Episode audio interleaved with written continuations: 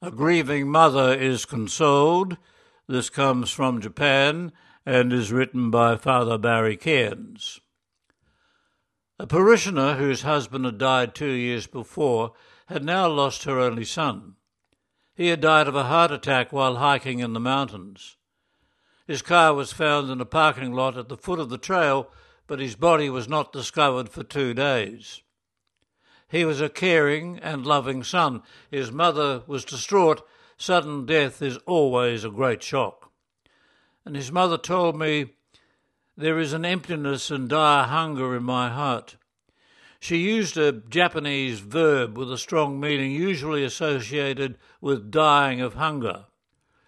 And like the gospel scene of Nain in Luke chapter 7, verse 11, Jesus saw this mother's tears and consoled her but as so often happens, the risen Lord in our world today works through others. And Jesus says to us, You are my hands and voice.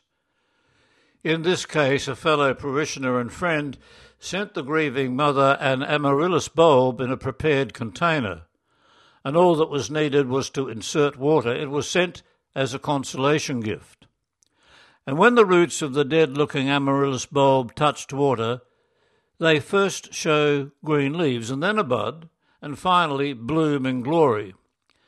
And just as it bloomed, the bereaved mother read the words of Jesus I am the resurrection and the life. The one who believes in me will live even though they die.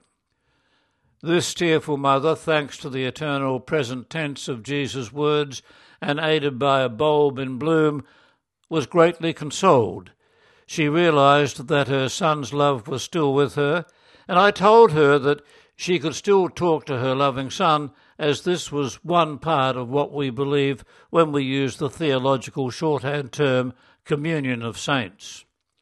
So, this plant had a message for the grieving mother. It also had a living message for us today.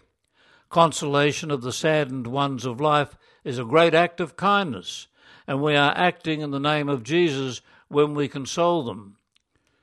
In the vein of chapter 25 of the Gospel of Matthew, the Lord will say to us, When I was sad, you comforted me, and whenever you did it to one of my people, you did it to me. A Grieving Mother is Consoled, written by Father Barry Cairns, who lives and works in Japan.